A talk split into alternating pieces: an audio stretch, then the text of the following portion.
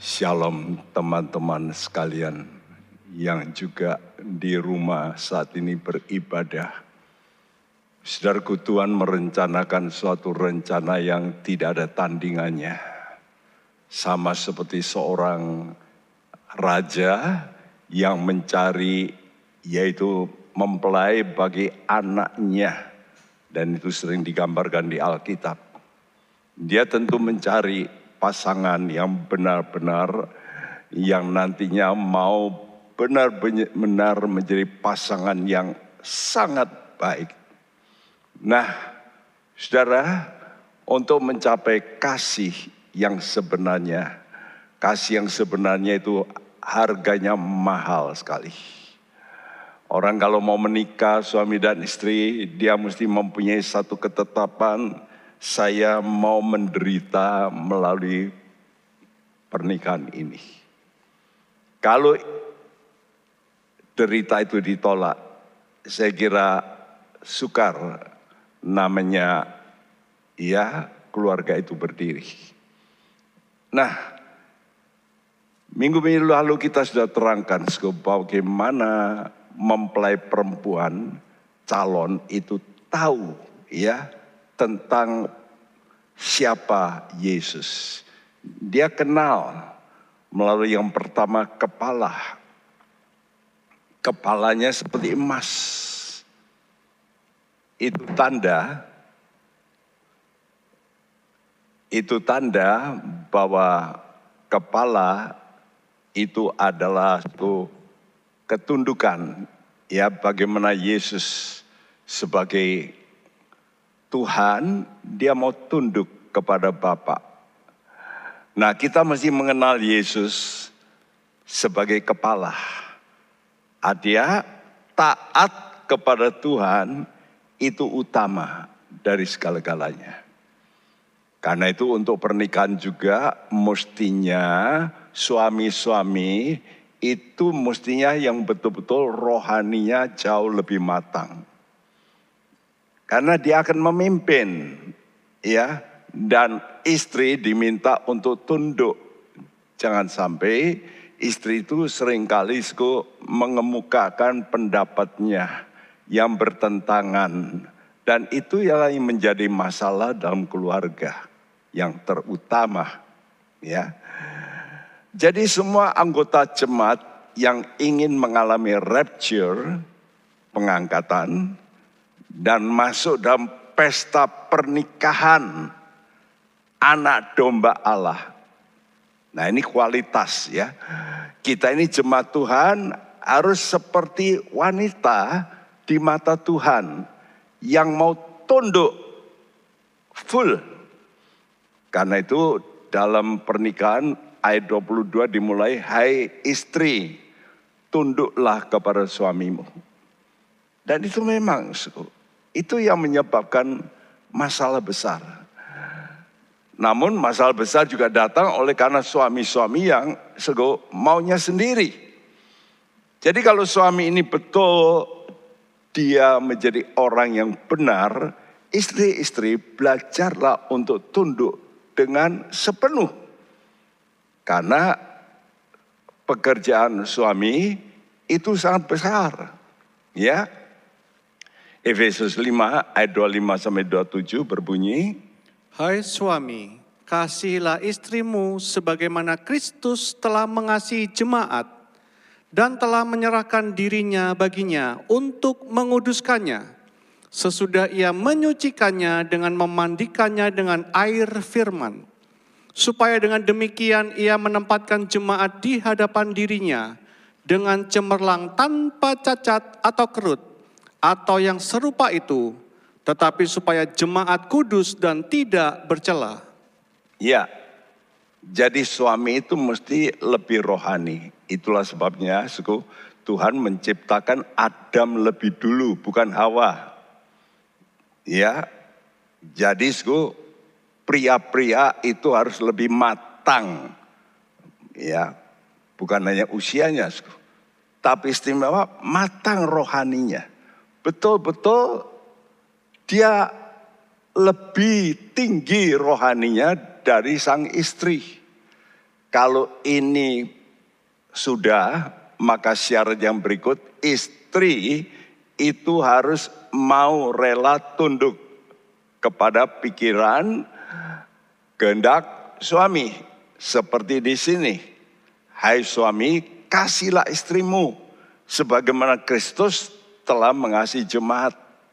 Kenapa? Sebab tugas seorang pria dan juga tugas Kristus itu adalah menguduskan dan menyucikan ya dan perhatikan kata dengan memandikannya dengan air firman.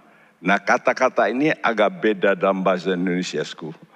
Ya, air dan firman. Mestinya dengan air firman. Jadi kita ini mesti sampai dimandikan. Artinya betul-betul suku kita mesti benar-benar full dengan firman Tuhan. Mandi itu bukan sedikit airnya suku, tapi ya basah kuyup ya. Sehingga kita itu tanpa cacat atau kerut. Ya. Jadi kalau masih ada hal-hal cacat, sukar untuk menjadi pengantin Kristus. Jadi jemaat mesti kudus, tidak bercelah. Jadi mempelainya, mempelai Tuhan itu harus kudus sempurna. Dan kalau nanti Tuhan datang mendadak di udara, jangan sampai kita terlambat. Ada seorang pendeta hebat di dunia ini. Siapa yang tidak kenal John Wesley? Tapi saya suku mendengar istrinya itu sangat kurang kurang kurang dalam rohani. Ya, sering kali suku tidak mau menurut kepada sang suami. Ya. Nah, ini membuat sebetulnya John Wesley bisa terkendala, tapi dia mengakhiri hebat John Wesley. Saya berkata, wih luar biasa. Ya suami-suami yang bisa mempunyai satu kekuatan yang begitu rupa. Ya, Kenapa? Karena dia sudah betul-betul dikuasai oleh kasih Tuhan. Nah, sudah lihat gambar ini. Waktu kita percaya kepada Yesus, Begitu kita percaya Yesus, kita ini menerima yang namanya Yesus Allah yang menjadi manusia. Untuk apa? Untuk memberikan darah. Jadi kita dipisahkan, kudus artinya dipisahkan dari dosa. Sehingga kita diterima sebagai anak anak Allah ya. Tapi proses ini tidak berhenti di situ. Kita mesti dikuduskan dalam roh. Apa itu dikuduskan dalam roh? Itu artinya saudara mulai ditarik oleh roh kudus, dipimpin dan tidak menuruti kehendakmu lagi. Nah kita diseret oleh roh kudusku. Ya untuk melakukan kebenaran. Ini loh yang benar. Namun yang ketiga tadi dikatakan dengan mandi ya dari air oleh firman, bukan air dan firman seperti bahasa Indonesia. Air mandi dari air oleh firman. Jadi kita mesti betul-betul tenggelam dalam firman Tuhan. Dan kalau kita bisa begini, kita ini menjadi manusia baru yang diciptakan menurut kehendak Allah. Artinya kita tunduk pada kehendak. Ini yang terpenting, kehendak ini. Karena ini yang jadi masalah. Dalam setiap kehidupan pernikahan maupun kekristenan. Banyak orang memakai kehendaknya, tapi tidak mau kehendak Allah. Nah, Sebab manusia itu punya jiwa. Keselamatan kita bukan keselamatan roh kita, tapi jiwa kita ini. Jadi jiwa kita ini mesti terus diproses ya. Diproses kok Jiwa kita inilah yang sering kali kita merana, sakit kalau kita harus tunduk kepada firman Tuhan. Ya, saudaraku, dan Tuhan gambarkan jemaat itu seperti tubuh.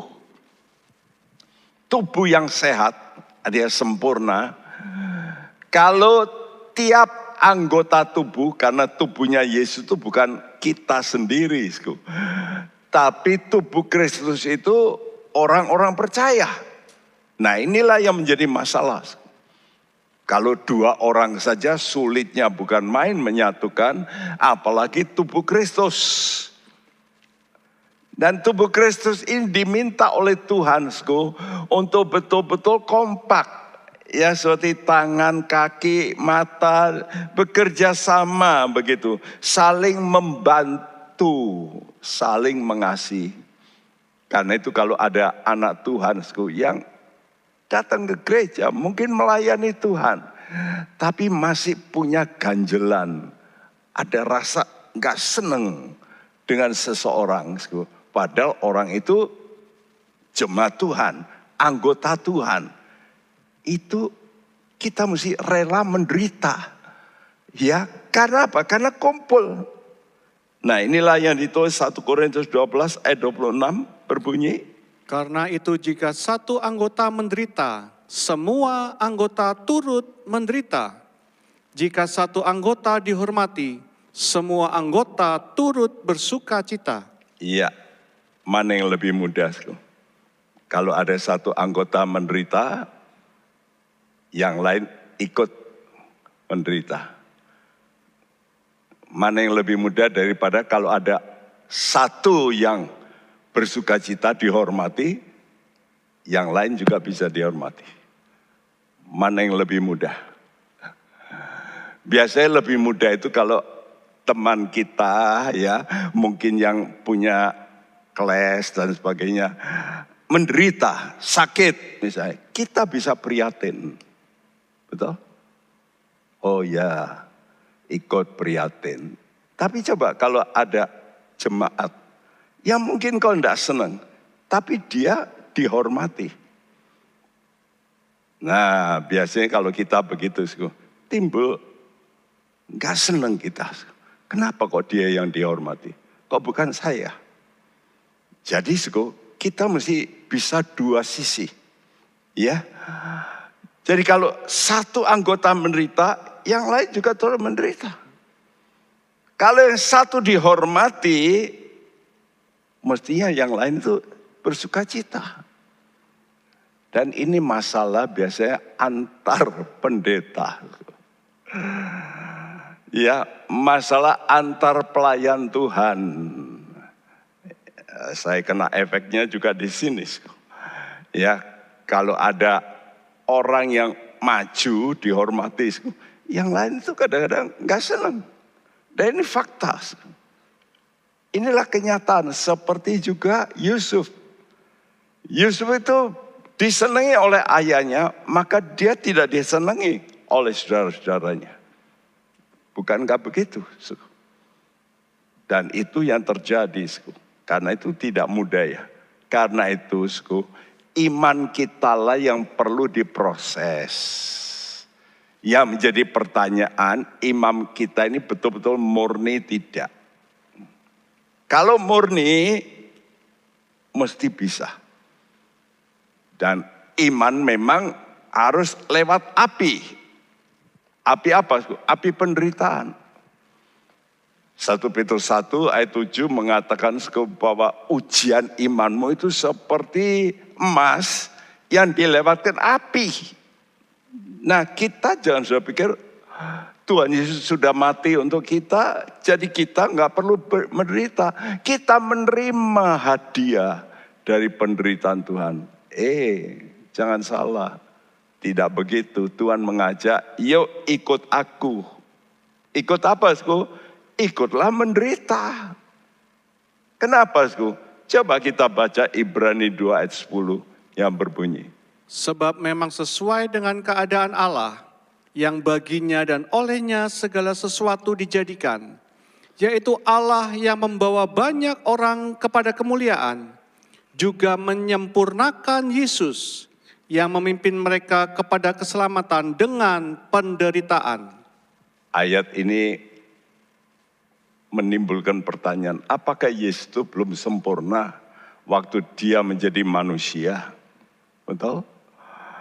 Dan ayat inilah yang membuat banyak pendeta-pendeta saat kami waktu itu mengikuti satu seminar yang besar, ada seorang pendeta ngomong ini, lalu ditanya, siapa pendeta-pendeta yang percaya bahwa Yesus satu-satunya manusia yang lahir sudah sempurna. Semua angkat tangan termasuk saya. Namun pendeta itu lalu kata, salah. Wih, semua kita kaget. Loh, kok bisa salah? Yesus kan manusia yang sempurna. No, katanya. Wih, lalu dia tuliskan ayat ini. Ayat, wih, ya benar. Yesus Allah yang membawa orang banyak kepada kemuliaan juga perlu disempurnakan. Loh kok bisa? Kenapa? Yesus itu memang lahir dari roh. Rohnya sempurna, tapi jiwanya belum belum teruji mengerti jiwanya loh. Karena dia sekarang menjadi manusia dan dia belum pernah menjadi manusia. Jadi dia mesti membuktikan bahwa dia itu mau menurut kehendak Allah. Dan oleh karena itu Allah memimpin melalui step by step dengan apa? Di sini katakan yang memimpin mereka kepada keselamatan, Yesus itu memimpin kita pada keselamatan dengan apa? Dengan penderitaan. Wow. Ini ayat ini mencelikkan kami waktu itu, ya. Entah yang pendeta-pendeta lain apa masih ingat tidak itu. Tapi itu membuat wah tergores di ingatan saya. Wah kalau gitu, kalau kita mau mencint, mau mengikut Yesus harus, harus, harus, harus rela menderita. Dan penderitaan yang berat itu bukan penderitaan fisik. Lihat, Tuhan menguji Abraham penderitaan yang terberat di mana? Penderitaan terberat waktu dia diminta untuk menyerahkan anaknya. Betul? Jadi bukan penderitaan fisik seperti Daud, penderitaan banyak fisik. Tapi Daud juga menderita. Kenapa?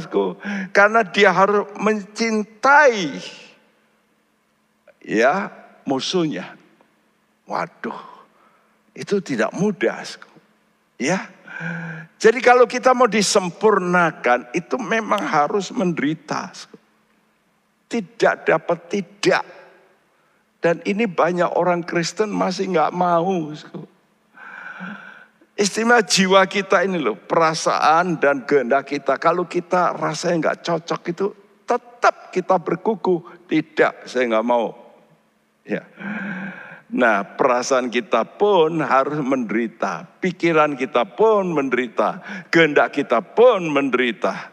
Karena itu, kita sebagai mempelai Kristus, kita itu mau dibawa sebetulnya kepada kemuliaan yang full bersama dengan Tuhan. Nah kalau Tuhan aja mau, dia sebagai manusia, tapi juga Allah loh ya. Jadi waktu dia menjadi manusia, kealahnya ada, ada. Tapi dia tidak mau menggunakan kealahnya. Dia tidak mau menggunakan kuasanya. Dia menggunakan yang namanya kemanusiaannya sepenuh. Nah, dia menderita. Karena itu Tuhan juga minta pada kita, ya, kita pun harus rela menderita. Filipi 1 ayat 29 sampai 30. Sebab kepada kamu dikaruniakan bukan saja untuk percaya kepada Kristus, melainkan juga untuk menderita untuk Dia, dalam pergumulan yang sama seperti yang dahulu kamu lihat padaku dan yang sekarang kamu dengar tentang aku. Ya banyak orang kita dikaruniai keselamatan. Seneng. Tapi keselamatan itu kan mesti lewat percaya. Dan percaya yang betul itu kan mesti diuji sampai sempurna. Dengan apa, Sku? Dengan penderitaan. Jadi Tuhan memberikan dua anugerah bukan hanya percaya, tapi juga menderita. Jadi saya tuliskan di sini dua anugerah bagi jemaat yang hendak hidup bersama Yesus selama-lamanya. Apa itu anugerah? Iman dan penderitaan.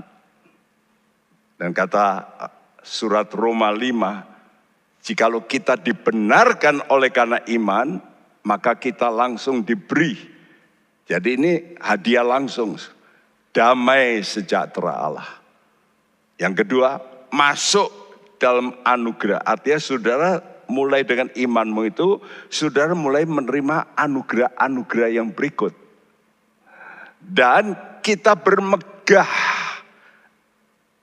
akan menerima kemuliaan Allah. Setelah kita kenal Yesus, pikiran kita beda. Kita mulai, wah kalau gitu ada sorga. Kita akan nanti menerima kemuliaan di sorga. Itu waktu kita mulai percaya. Tapi kata Tuhan bukan hanya iman, tapi derita. Dan Roma pasal 5 itu ayat yang ketiga berkata, karena penderitaan itu menimbulkan ketekunan. Hei, sabar. Kenapa disebut Ayub itu orang yang sabar? Karena dia menderita dan bisa tahan. Karena itu kalau kita menderita, kita mesti tekun dalam penderitaan itu. Dan kita tahan. Artinya punya pengalaman penderitaan. Itu namanya tahan uji. Ya, suatu barang kalau mau dirilis seperti Samsonite, tas itu dimasukkan tong lalu diputer sampai ribuan kali. Diputer gudak dok dak dok dak dok dibuka nanti hancur tidak. Ya. Kalau masih bertahan, nah itu teruji, ya. Karena itu dalam bahasa Indonesia katakan tahan uji, mestinya pengalaman teruji. Nah inilah yang bisa menimbulkan pengharapan. Saudaraku, dan kalau saudara mempunyai pengharapan, barulah roh Allah itu mencurai engkau dengan agape, kasih ilahi. Karena itu kasih ilahi itu tidak bisa cuma diminta. Tuhan beri saya kasihmu Tuhan. Tuhan plok terus kita terima wangsit gitu. No. Tapi kalau saudara mau mengalami namanya kasih ilahi, saudara punya modal lebih dulu pengharapan. Mengapa seseorang bisa punya pengharapan? Sebab punya pengalaman ditolong Tuhan, teruji, teruji, teruji. Ya, karena itu perhatikan Tuhan itu memberi mulai iman.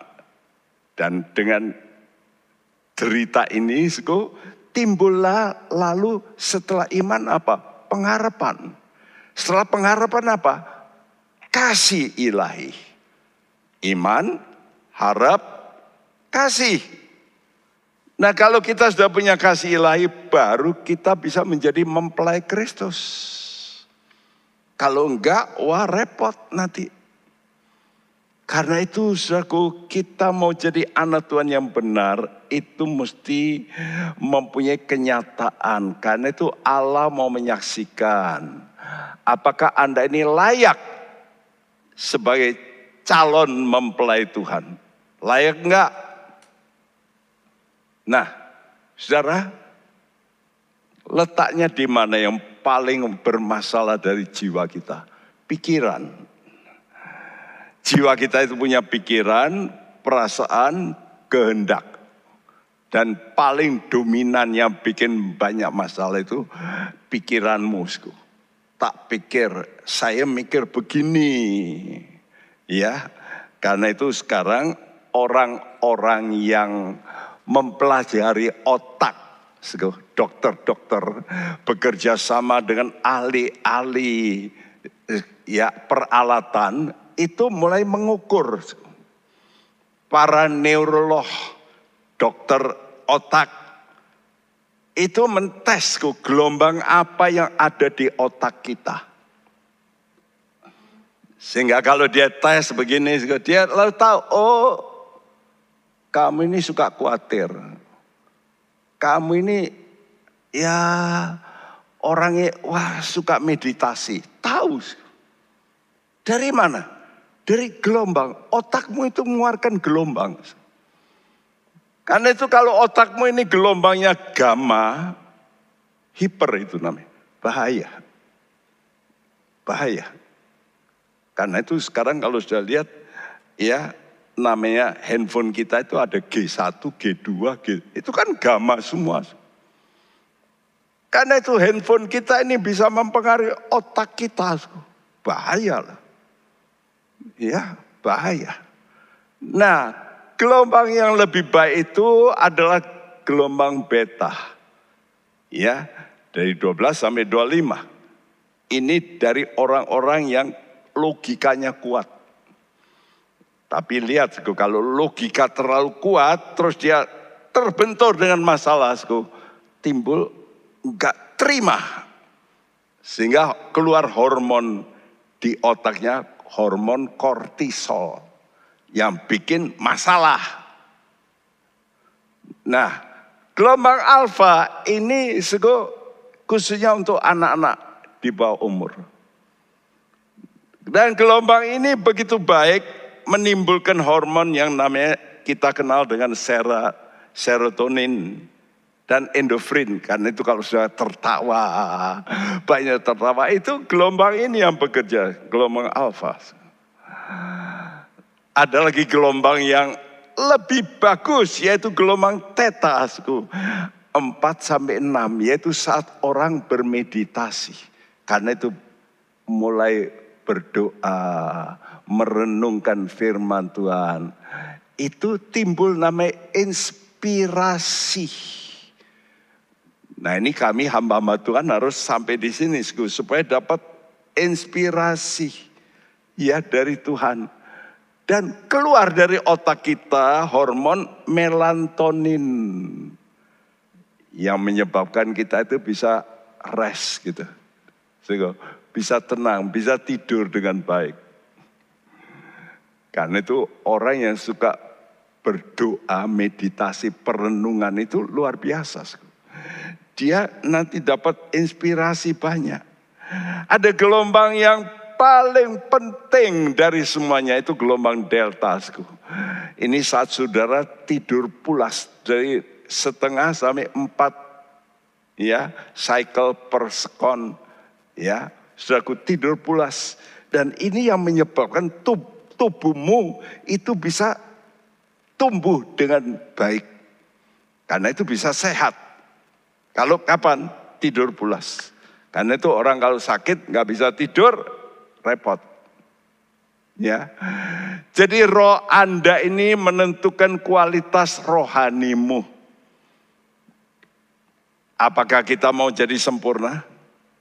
Terus dikuasai oleh Roh Kudus Allah. Roh Kudus Allah, ya. Karena Roh Kudus ini akan memimpin pada kehendaknya. Seperti Yesus, begitu dia dibaptis, langsung dipimpin ke mana? Ke padang gurun. Untuk apa? Untuk dicobai oleh iblis.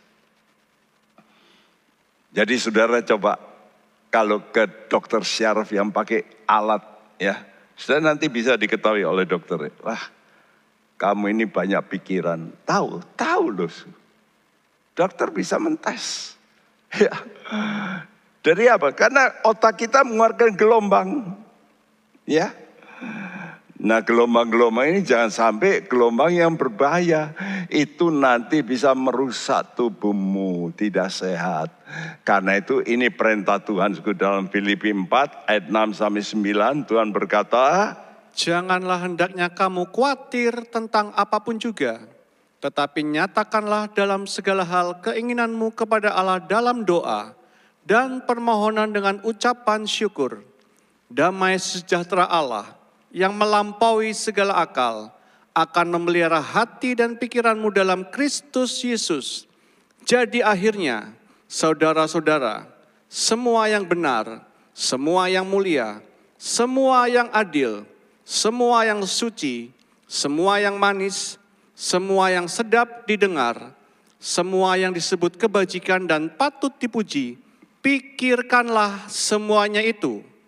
Dan apa yang telah kamu pelajari dan apa yang telah kamu terima, dan apa yang telah kamu dengar dan apa yang telah kamu lihat padaku, lakukanlah itu.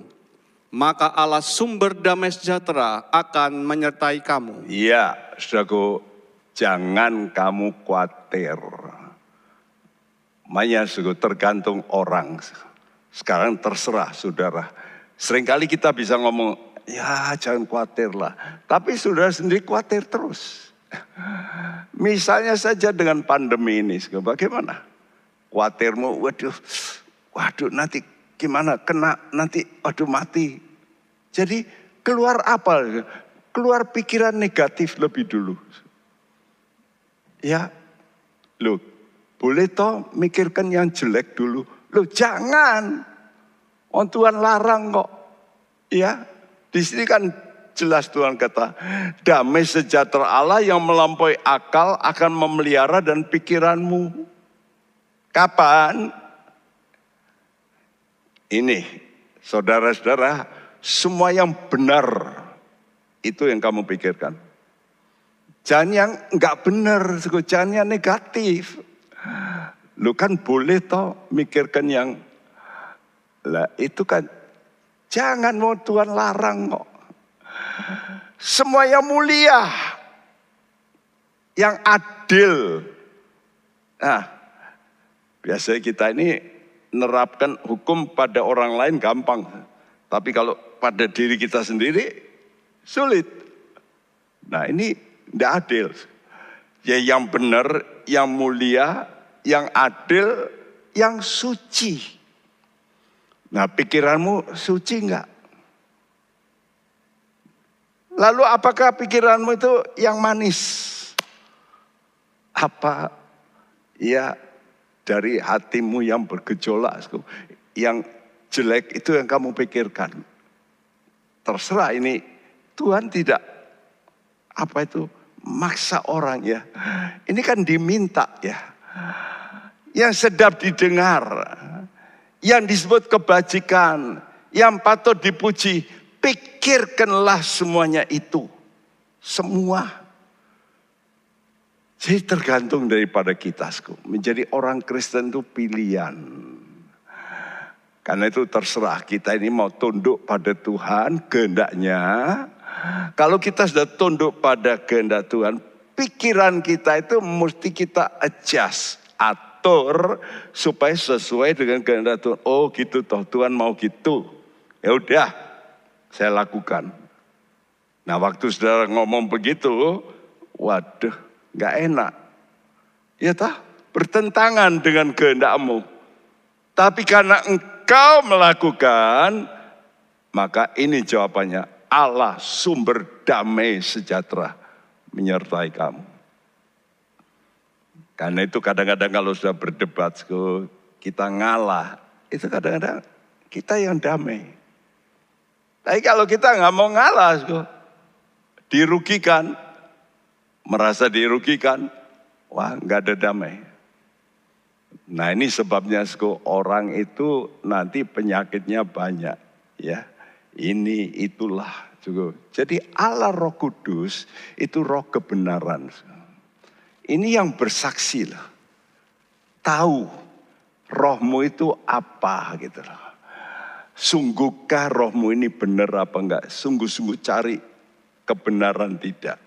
Karena itu Tuhan itu mampu menyelidiki roh kita. Kenapa? Kenapa Tuhan kok bisa tahu isi hati kita? Karena kita ini roh. Allah itu roh. Dengan roh itu dia gelombang ini masuk ke dirimu dan dia mulai scanning. Ya sama dengan alat dokter gitu. Dia lalu bisa tahu pikiranmu. Nah, Allah juga lebih hebat. Amsal 20 ayat 27 berbunyi, Roh manusia adalah pelita Tuhan yang menyelidiki seluruh lubuk hatinya. Iya, roh manusia, roh yang di dalam kita ini pelitanya Tuhan. Jadi Tuhan itu bisa search, bisa memeriksa apa toh isi hatimu. Dia ngerti.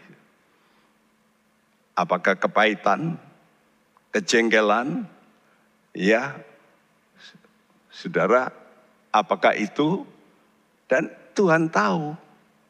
Manya suku, Tuhan berkata bahwa roh kudus itu bersaksi loh bersama dengan roh kita.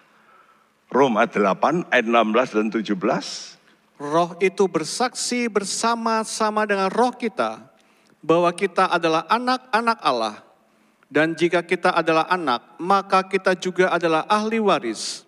Maksudnya orang-orang yang berhak menerima janji-janji Allah yang akan menerimanya bersama-sama dengan Kristus, yaitu jika kita menderita bersama-sama dengan Dia, supaya kita juga dipermuliakan bersama-sama dengan Dia. Ya, kita itu biasa suka outputnya dipermuliakan bersama dengan Dia. Apa ini artinya? Inilah namanya mempelai ya. Jadi jangan sudah pikir mempelai itu lalu pikiran saudara mulai sko hubungan seks. Bukan sko. Kata mempelai Tuhan itu berarti saudara itu nanti akan kumpul dengan Tuhan selama-lamanya tidak terpisahkan. Nah kalau engkau mau begitu dipermuliakan dengan Tuhan, engkau juga mesti mau ini menderita bersama dengan Dia. Jiwamu ini loh. Ini yang jadi masalah paling berat jiwa kita. Karena itu minggu lalu saya sudah terangkan Kidung Agung 5 ayat 11 sampai 16 ya. Tapi kita cuplik cuma ini saja ayat 11 berkata, Bagaikan emas, emas murni kepalanya, rambutnya mengombak. Ya, dan seterusnya. Ya, matanya, lalu macam-macam yang dideskripsikan. Ini namanya pengenalan ya. Tapi yang utama kenal apa itu? Kepala. Kalau sudah mau kenal orang bukan kenal kakinya. Tapi kenal wajah, kepala. Nah dikatakan kepalanya emas. Ya, dan 1 Korintus 11 ayat 3 minggu lalu sudah saya terangkan. Kepala Kristus itu Allah. Jadi ini menunjukkan kita mesti lihat Yesus kepalanya Yesus itu mau tunduk kepada Allah Bapa. Nah ini yang harus kita pegang. Number one. Kalau sudah mau kenal Yesus, kenalah ketundukan Yesus. Dan paling hebat, ketundukan Yesus selama 30 tahun, dia harus dibawa otoritas tukang kayu. Karena itu yang paling sukar bukan waktu disalib. Tapi dia sebagai Allah harus tunduk pada manusia rendah. Itulah Yesus. Tapi ketundukan ini, ini tanda Yesus mau merendahkan diri serendah-rendahnya. Dan inilah yang menyebabkan Yesus diangkat setinggi-tingginya. Jadi nanti di sorga itu tergantung nanti kita. Tuhan catat ya, malaikat Tuhan itu selalu bersama kita. Dia tahu gimana kita melayani, apakah dengan hati yang mau merendah apa enggak. Ya, Filipi 2 ayat 8 dan 9. Dan dalam keadaan sebagai manusia, ia telah merendahkan dirinya dan taat sampai mati, bahkan sampai mati di kayu salib. Itulah sebabnya Allah sangat meninggikan dia dan mengaruniakan kepadanya nama di atas segala nama. Iya, kapan Tuhan Yesus itu merendahkan diri. Bukan hanya waktu suku dia mencuci kaki murid, bukan. Yang paling utama, dia merendahkan diri, yaitu dia menjadi manusia biasa. Itulah namanya inkarnasi. Di situlah dia menjadi anak dari manusia Yusuf, bapaknya tukang kayu. Wah, dan bukan hanya berhenti jadi anaknya tukang kayu, dia berhenti sampai mati di salib sebagai penjahat. Ih, tapi dia taat. Yuk kita melihat Yesus. Makanya kalau saudara, aduh saya nggak belum bisa coba lihat Yesus. Kalau sudah sudah lihat Yesus, baru engkau bisa tundukkan pikiranmu, perasaanmu. Ya, karena itu kalau sudah dibenci orang, disalah mengerti orang, Yesus kan juga sama dengan Anda. Ya, Mari kita melihat Yesus, bagaimana dia merendahkan dirinya. Inilah kekuatan kita. Nah, nanti kalau Tuhan datang sebagai pencuri, dia akan ambil lebih dulu orang-orang yang mau menderita bersama dengan dia. Yang sudah, ya. Tapi yang belum, Tuhan izinkan masuk apa? Masuk penderitaan. Apa maksud Tuhan? Nanti kenapa? Nanti banyak orang Kristen itu masuk dalam masa aniaya. Banyak, bukan sedikit, banyak. Ya. Saudara, kenapa? Karena mereka belum menjadikan Yesus sebagai kepala. Kenallah Yesus. Lahirnya di sini, dia baik. Tapi tunduk ini loh. Dan tunduk ini jiwa ini loh. Pikiranmu, perasaanmu yang sering mengganggu. Kita itu di situlah kegagalan kita. Kita main pikiran kita, main perasaan kita. Ya, jadi pengenalan pada Yesus sebagai kepala itu membuat buah susulan nanti yang tertinggal, orang-orang Kristen tertinggal itu nanti mau taat. Wih, dia kepala. Yuk, sudah kita mesti taat pada Yesus. Dan bukan hanya taat, lalu mulai mengejar Yesus. Ya, jadi Allah ini juga mau melihat, ukuran kasihmu itu gimana? Minggu-minggu lalu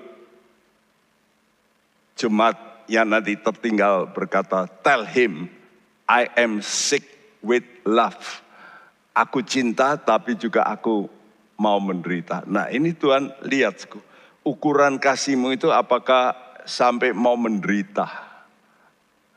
Menderitakan apa? Karena Allah.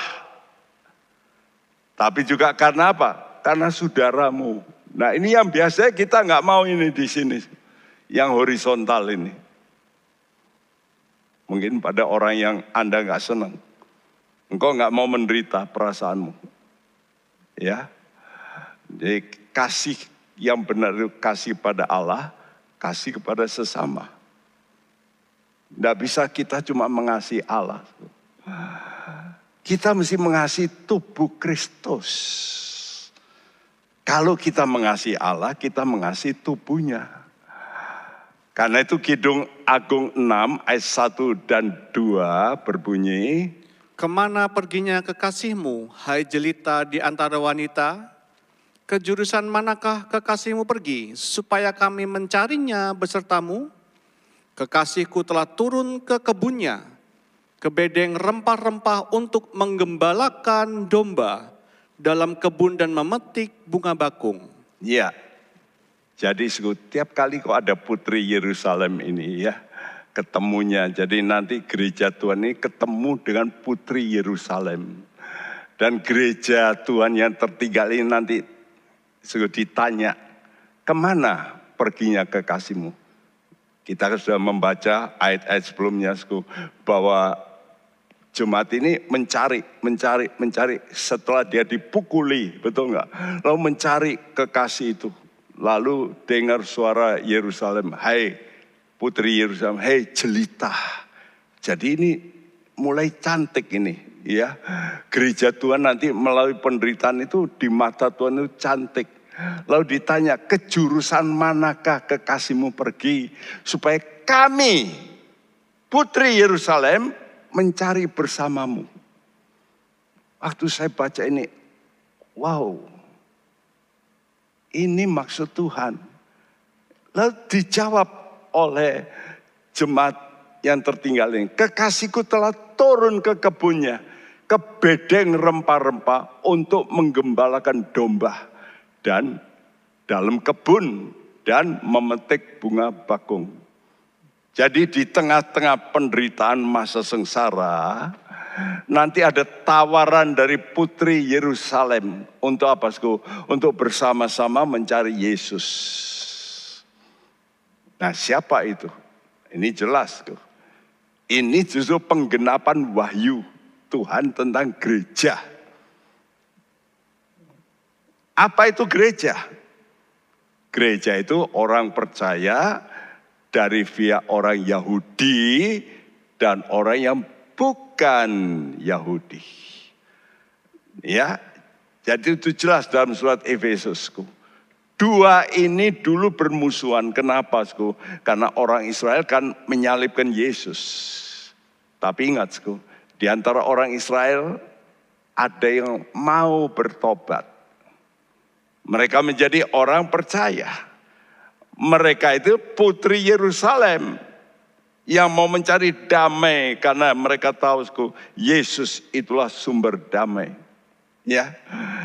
Jadi suku ini suatu penggenapan nubuat yang dinubuatkan dalam Alkitab bahwa orang Yahudi nanti akan gabung bersama dengan orang-orang Kristen.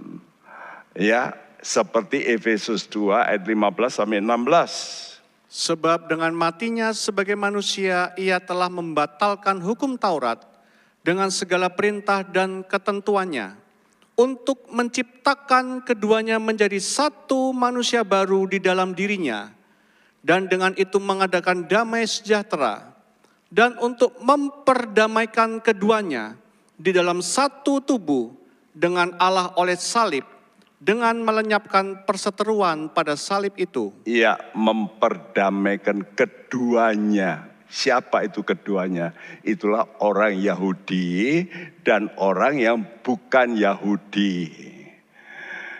Dulu pengikut Taurat selalu menolak orang yang bukan Yahudi.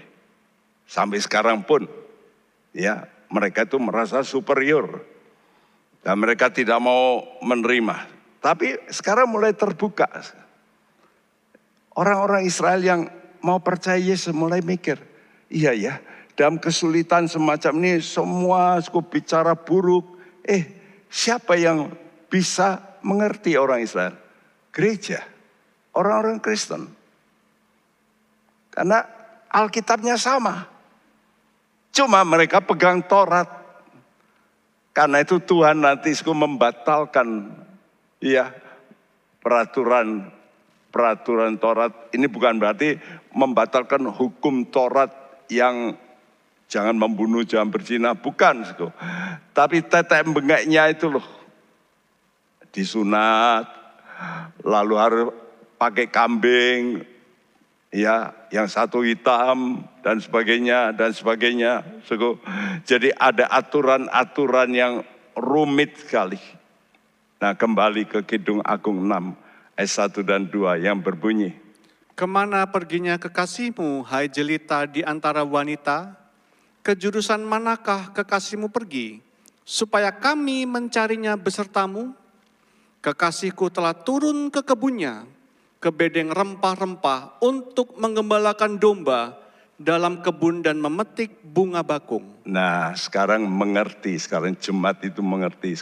Yesus ini turun. Turun ke mana? Ke kebunnya. Nah, sekarang kita tanya, kebunnya itu apa? Ya, kebunnya itu dikasih deskripsi kok ke bedeng rempah-rempah. Untuk apa Yesus turun? Untuk menggembalakan domba. Jelas, karena itu Tuhan kata, akulah gembala yang baik. Maksud Tuhan apa? Nanti turun menggembalakan domba untuk memetik ya bunga bakung. Jadi jawaban dari buah susulan gereja orang-orang Kristen yang nanti melalui penderitaan itu nanti tahu betul kenapa Kenapa mencari Yesus? Karena Yesus ini mau turun ke dunia. Ke mana? Ke kebunnya. Apa toh kebun Yesus? Itulah gereja. Perkumpulan orang-orang percaya. Itu kebunnya Yesus. Dan kebun Yesus ini dia datang untuk menggembalakan kami yang mau kumpul dan kebun itu disebut bedeng rempah-rempah. Bedeng itu petak ya, petak di mana ada uh, tumbuh-tumbuhan yang harum. Ini berarti gereja bukankah itu tempat penyemaian. Bedeng petak itu tempat penyemaian yang harum. Kenapa harum? Karena di gereja orang-orang memuji Yesus. Oh Tuhan senang hadir ya di dalam perkumpulan orang-orang benar yang sedang memuji Tuhan. Karena itu beberapa saudara yang belum pernah melihat kadang-kadang sering kami diberitahu tadi Pak Bekti ada malaikat waktu istri saya berkhotbah ada malaikat yang besar. Waktu saya berkhotbah saudara kami Andreas Wiono berkata Pak Bekti saya mau ngomong ya. Saya belum pernah melihat penglihatan. Kali ini saya melihat. Waktu Pak Bekti khotbah itu ada malaikat di mimbar. Bahkan ada seorang jemaat Tuhan. Setelah PA selesai dia deketi saya. Pak Bekti tahu. Aku tadi lihat Yesus duduk di kursi itu. Depan itu. Waduh, kalau gitu saya juga mesti hati-hati. Saya ngomong dia depan siapa ini? Ya, jadi tujuan pengembalaan ini apa sebetulnya? Memetik bunga bakung. Jelas, tadi katakan ke kebunnya untuk apa? Untuk memetik bunga bakung. Nah apa itu bunga bakung? Kidung Agung 2 ayat 1 dan 2 yang sudah pernah kita baca, cuma kita ulangi supaya refresh. Bunga mawar dari Saron aku, bunga bakung di lembah-lembah, seperti bunga bakung di antara duri-duri, demikianlah manisku di antara gadis-gadis. Yesus menamakan dirinya bunga bakung yang di lembah. Dan Yesus menamakan gerejanya anak-anak Tuhan yang percaya. Itu juga bunga bakung, tapi di antara duri-duri. Waduh, berarti kita ini hidup di antara duri-duri, orang-orang yang nggak benar. Tapi kita yang mau tetap benar, walaupun kena duri-duri, kita nanti pasti dipetik oleh Tuhan. Rapture, dibawa di genggaman tangannya. Itulah jemaat Tuhan yang mau hidup seperti Yesus. Kudus, walaupun berada dalam dunia yang penuh dosa. Bukankah begitu? Kita ini ada di dunia. Dan kita dikelilingi oleh orang-orang yang ya penuh dosa. Bahkan juga oleh mungkin sesama anak Tuhan yang hidup dalam dosa. Tapi pikirannya berbeda. Waduh, rasanya seperti duri. Tapi itu memang kenyataan. Itu memang demikian. Karena itu jemaat Tuhan. Marilah saya himbau saudara-saudara yang mau menjadi mempelai Tuhan. Ayo kita kerjasama ya membangun tubuh Kristus. Bukan saling saudara iri hati, saling menjegal. Ini masih banyak terjadi dalam gereja Tuhan. Kemarin saya ngomong-ngomong dengan orang, dia kata, aduh Pak Bukti, saya dulu mau membantu di situ, saya curahkan semua. Tapi kok rasanya kok kok jadi gini? Aduh. Ya lagi, ada hal-hal agenda yang salah. Semua anggota jemaat itu perlu kontribusi. Entah apa saja profesimu seperti gambar ini. Ada yang main piano, ada yang ngerjakan ini, ngerjakan itu, ada yang di mimbar, ada yang bawa traktor, ada yang bawa kursi roda, sego ada yang pasang ya mic, ya sego ada yang melayani, ya ada yang bawa anjing itu, anjing itu security, betul nggak? Di gereja kan begitu. Yuk kita semua bekerja sama, memberikan kontribusi.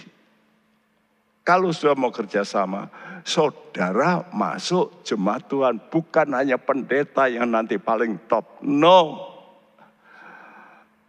Nanti kalau ada anak-anak Tuhan yang lebih bagus hatinya dari pendeta.